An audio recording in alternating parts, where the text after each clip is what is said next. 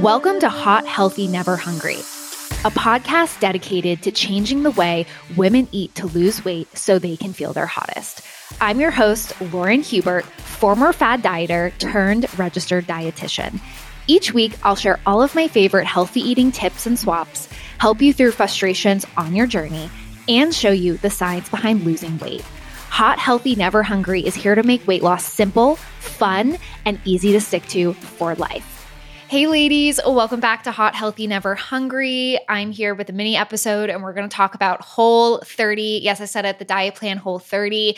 I don't know if you've done Whole 30 before, but I did get some requests to do diet reviews. So I thought, why not do a whole mini episode dedicated to the diet review of Whole 30 and other diet reviews that are coming in hot. So stay tuned, guys. If you like diet reviews, more mini episodes are to come as well. But on that note, because this is a mini episode, we're going to dive right into it. So, just as a reminder, if you guys haven't listened, listen to any of my diet review episodes, I just like to reinforce that as a registered dietitian, I am not here to persuade you just to think the way that I think.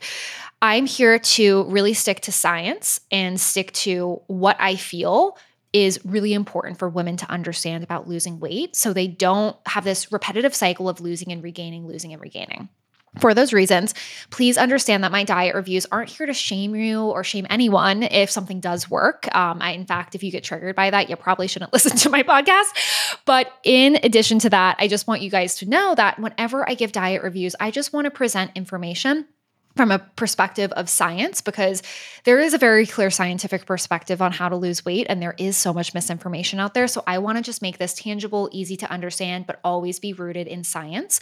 And the second thing that's really important to understand is sustainability. My perspective really reinforces sustainability because i have just seen so many women lose weight and gain it back and follow diets that were just never going to be it, girl. Like it, it just wasn't going to be the thing that was going to save you and make you feel your best. So I really like to think about sustainability because even when science can show something helpful or amazing for weight loss, you have to consider real life sustainability when talking about food and talking about real humans eating real food and forming habits. Um, because something might look really great on paper, but if it is not realistic to your lifestyle, that is not the recommendation I would make. That said, rapid fire before I get into my thoughts. If you are not as familiar with Whole 30, really quick whole 30 is a popular diet plan that from their website they say they aim to reset your body's metabolism and eliminate cravings by basically eliminating certain foods in your diet. The foods they actually tell you to restrict are sugar alcohol grains and legumes. But to dive a little bit deeper the specific foods on like their program rules list include the following no added sugar, real or artificial, no alcohol in any form, no grains, no legumes, no dairy. Ugh, RIP to ice cream, guys. No carrageenan or sulfites. Carrageenan is a preservative it also helps with texture. It like stabilizes. Um, there's no recreating baked goods or quote unquote treats with quote unquote approved ingredients. So if there's approved ingredients and like you're recreating like a sweet treat, none of that. And what is really interesting about Whole 30 is they do not want you to step on the scale or taking measurements. Now, the idea with these rules with Whole 30, and this is like rapid fire, is during your 30 days, they say no cheats, no slips, and no special occasions. You stick to the restriction. And the whole idea is you're going to follow follow these rules for initial 30 days. And I do want to point out, since I last was super familiar with Whole 30, they now have a phase two, which is basically Phase two begins after your 30 days. It's a 10 day period where you'll either begin to reintroduce some of the items or you will just, I assume, keep restricting those items. But the whole idea is to do this for 30 days. Now, before I say anything else, I do like to give a shout out to what I like about a diet. I like that Whole 30 emphasizes real wholesome foods. I like that Whole 30 minimizes added sugars and alcohol in your diet, which is really important for our health and our physiques. I also like that Whole 30 makes you think twice about indulgences, especially even like healthy sweet treats and understanding where is that desire for it to come from, which I'm sure comes up as you do the program. And lastly, I do like that it emphasizes how you feel by taking the pressure off the scale and weigh-ins and measurements and really honing in on how can you have a solid 30 days of fueling your body the quote unquote right way. But on that note, I don't agree that this is the best way to fuel your body. So there's a lot I strongly dislike. And I don't want to get too opinionated, right? This is a podcast, guys. But I do want to be honest of some of the red flags that I want to bring to your attention. If you've ever failed Whole 30, you're not sure why, or you really just want to learn more about what goes into a thought process like this. So, the first elephant in the room we have to talk about with Whole 30 is I think they're confused. Whole 30, what is your goal? They say it's not about weight loss. Well, let me tell you, a lot of women get this program in hopes of losing weight. And you will find lots of weight loss content on their site. It's like a byproduct of it. Now, elimination diets are well studied. Elimination diets are not my specialty, but I did learn about it during my master's degree a ton because um, it was in clinical nutrition. I got some cool experience there. But elimination diets are for very specific purposes. And we know they have to be personalized to the person and their symptoms, their gut health, their, their struggles that they're facing. So, what's interesting to me is we're pairing elimination diet with weight loss, where I think these goals are very different and they have to be separated. And more importantly, if weight loss is a byproduct of Whole 30, I just want to point out we need to adopt healthy eating habits add in healthy eating habits, not restrict healthy eating habits, right? We need to add in these habits that you can stick to for more than 30 days. So, a 30 day elimination diet that does have a byproduct of quote unquote weight loss, if you keep doing it, not necessarily a bad thing, but I'd really argue what types of habits are you forming in 30 days that are going to help you not just lose this weight, but actually keep it off. And on that note, I could do an entire hour episode on so many of the food restrictions and breaking down why I disagree or my thoughts on it. But what's really interesting about Whole 30, just like the basic ones that come to my mind, basically, there are many foods on Whole 30 they tell you to eliminate that have actually been shown through clinical research, not one off research, not research trying to show you something in particular, like backed by many different types of studies over many long periods of time, that these foods can be very healthful and they're not inherently bad for you. Examples of this I just wanted to highlight dairy, they tell you to restrict it. It can be a great protein source rich in vitamin D and calcium. And guess what? If you're an older woman trying to lose weight, you not only require more protein and vitamin D and calcium is really important for weight loss too but you require more protein as you get older. You also require more protein in a deficit. So, if you're cutting out dairy and that is a source of protein in your diet, also a very healthy protein source that I eat every single day, guys, that is a big issue when it comes to your health as well, because you need to find other ways to get in that protein, which Whole 30 is not teaching you, and vitamin D and calcium.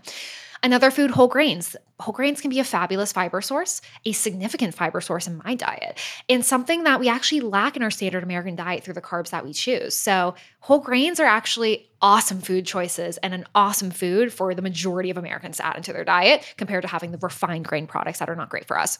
Lastly, beans and legumes. Like, what's your issue with beans and legumes?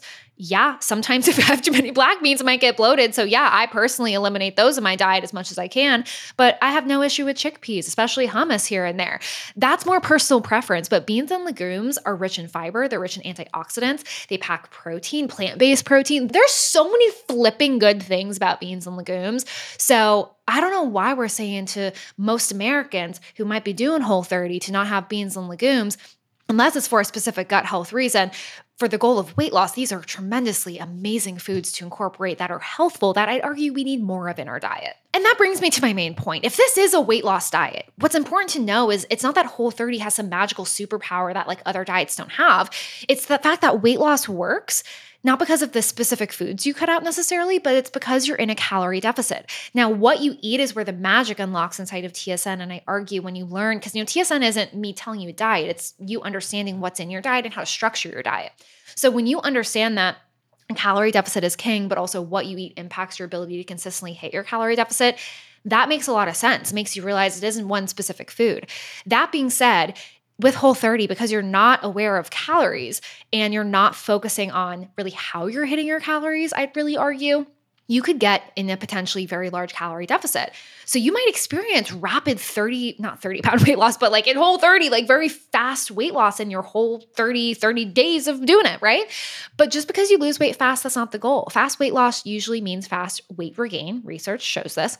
And also, fast weight loss also means you're probably losing more water weight because of fluid changes and you're cutting out a lot of carbohydrates which store water in your muscles. That's how they're stored.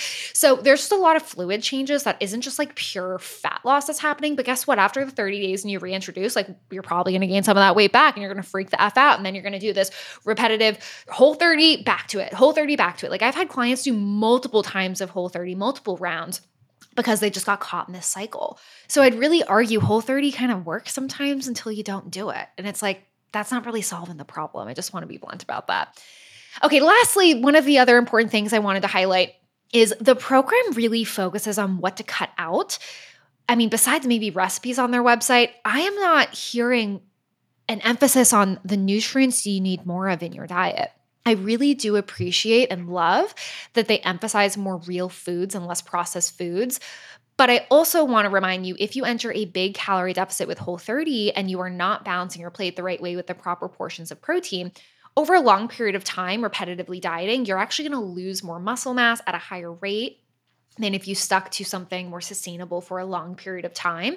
And I also just want to mention they're like no sweets for 30 days. Well, my clients sometimes lose weight when they have their Yasso bar every night and they're still losing 10 pounds in 10 weeks or whatever it is. Like the, your decision to have sweets should not just be emphasized like the diet telling you to or not. Like, do you even like sweets? Like maybe chips are your vice. Maybe we need to explore your relationship and why you go for those foods. And it's because you're stressed. Like just saying cut something out for someone who genuinely struggles with their weight and food oftentimes is just not the best choice for them and can really cause more harm over time. I could go on for days with more information on this, but the whole moral of the story with diet plans when I'm reviewing them and similar to Whole 30 is you need to consider where you're going to be at after the time frame, right? And it's okay to have a time frame. Heck, 90 day Fit Babe Body, I always have a thing where I will not work with someone for less than three months, 90 days. So that's why it's called 90 day Fit Babe Body.